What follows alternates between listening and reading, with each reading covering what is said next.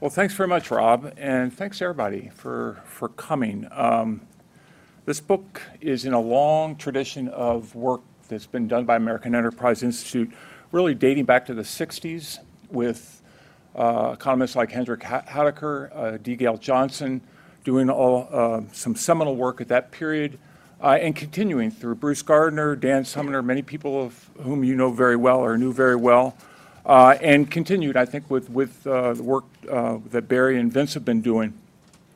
Um, we take our title from Gale Johnson's uh, World Agricultural in Disarray, which was, of course, the, uh, published in 1973, uh, provided powerful insight into the effects of government interventions in agricultural commodity markets, how distortions affect agricultural resource use, and commodity trade at the global level.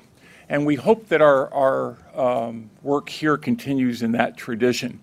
Um, Rob mentioned this, uh, the, the pie chart that shows the, the big part going to the nutrition programs. And in fact, the, the Farm Bill covers a vast variety of, of various programs. We're concentrating on three in this seminar uh, with the conservation programs, the commodity programs, the price and income support programs, that is, and then um, um, the crop insurance program really three titles out of uh, many titled uh, Farm Bill.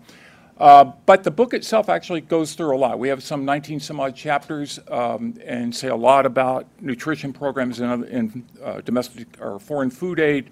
Um, and some of those we've had seminars before. We had one just uh, early last year, I guess, Vince, on, on trade or the impact of programs on trade.